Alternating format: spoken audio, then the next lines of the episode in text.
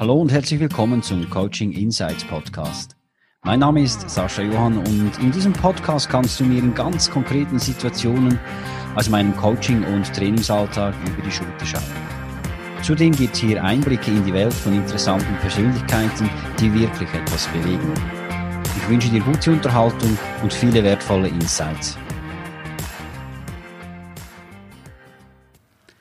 Lebst du in Etappen oder verfolgst du einen lebenslangen Zielkurs?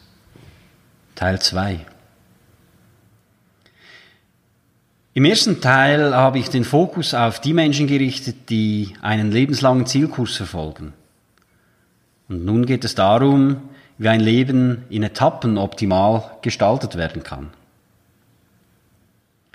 Menschen, die in Etappen leben, sagt man nach, dass sie ein Leben lang auf der Suche sind.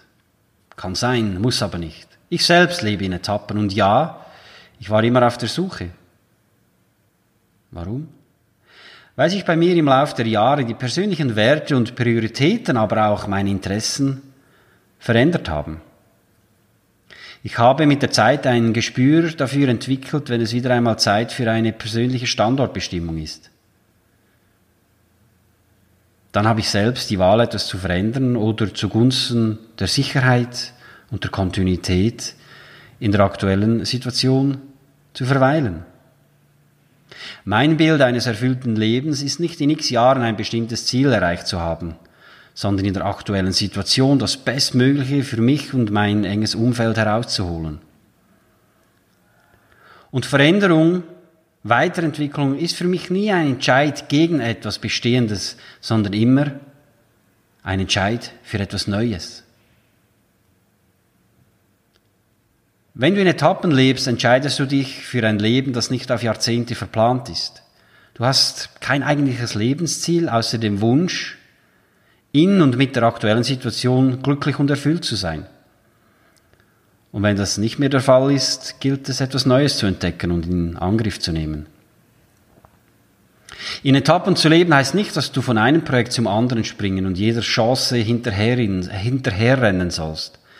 Es geht vielmehr darum, dass du dich regelmäßig selbst hinterfragst, ob der eingeschlagene Weg überhaupt noch mit deinen persönlichen Wünschen und Zielen übereinstimmt. Und wenn das nicht mehr der Fall ist, geht es eben darum herauszufinden, wie sich die nächste Etappe gestaltet. Dann gilt es, folgende Fragen zu beantworten.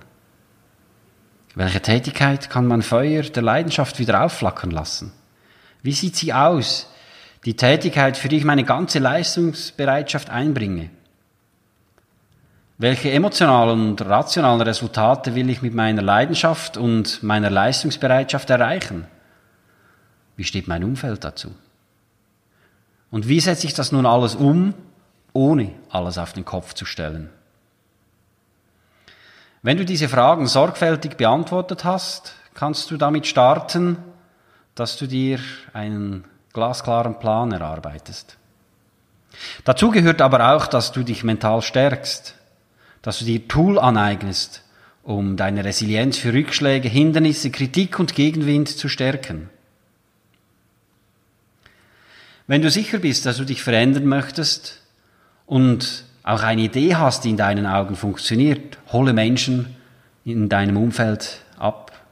Frage sie nach ihrer Meinung. Schildere dein Ziel und erkläre ihnen, wie du es verwirklichen willst. Stell sicher, dass dein Umfeld, vor allem voran deine Familie, hinter dir und deinem Projekt steht. Diese Unterstützung und wenn sie nur moralischer Natur ist, ist zusätzlicher Treibstoff für deinen Motor und gleichzeitig auch sicherer Hafen, wenn es mal schwierig wird.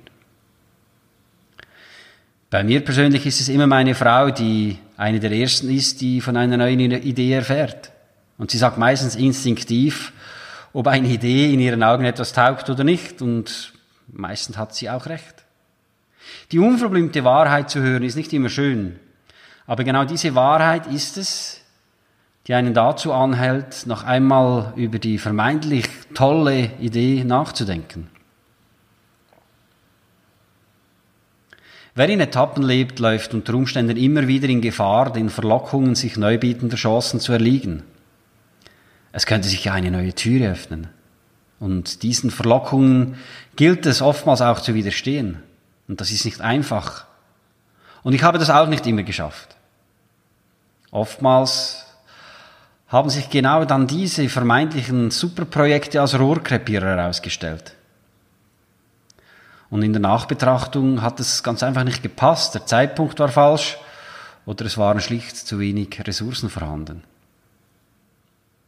Heute vertrete ich ganz klar die Ansicht, dass neben dem aktuellen Job höchstens ein weiteres Projekt erfolgsversprechend gestartet werden kann. Viele Menschen, die in Etappen leben, laufen Gefahr, sich bei der ersten Unpässlichkeit wieder auf das alte, vermeintlich bewährte zu berufen und kehren zurück in die Komfortzone. Aber das ist ein verbotener, verbotener Ort, wenn du dich weiterentwickeln willst. Aus diesem Grund sollte eine neue Etappe auch als eigentliches Projekt angesehen werden. Wenn du dich entscheidest, beruflich die Branche komplett zu wechseln, solltest du dich fragen, auf welchen Gründen dieser Wunsch basiert. Ist es eine momentane Unzufriedenheit? Tut sich eine Chance auf oder hast du ganz einfach Lust auf Veränderung?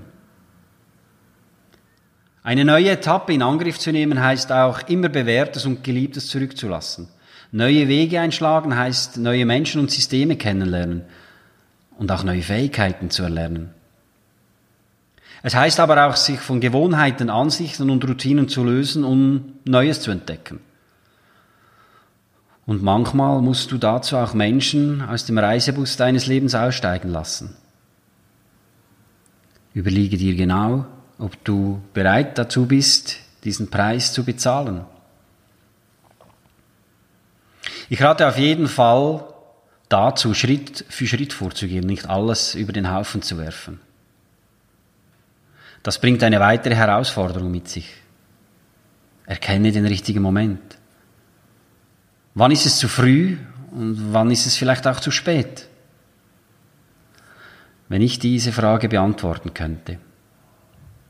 Manchmal braucht es vielleicht auch ein einschneidendes Ereignis.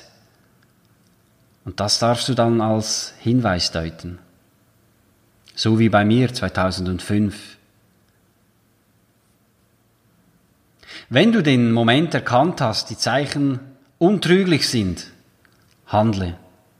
Es kann sein, dass die Gelegenheit nie besser ist. Ob du nun einen klaren Lebensplan verfolgst oder in Etappen lebst, das bestimmt schlussendlich du. Mein Leben teilt sich in Etappen auf, hat es schon immer und es passt so für mich.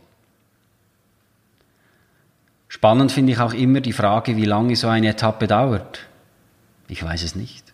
Ich weiß es nie. Was ich jedoch weiß, ich schlage nie überstürzt ein neues Kapitel auf. Ich lasse es langsam wachsen. Ich mag Veränderungen und ich mag auch das Risiko. Einer meiner persönlichen Werte ist jedoch auch die Sicherheit.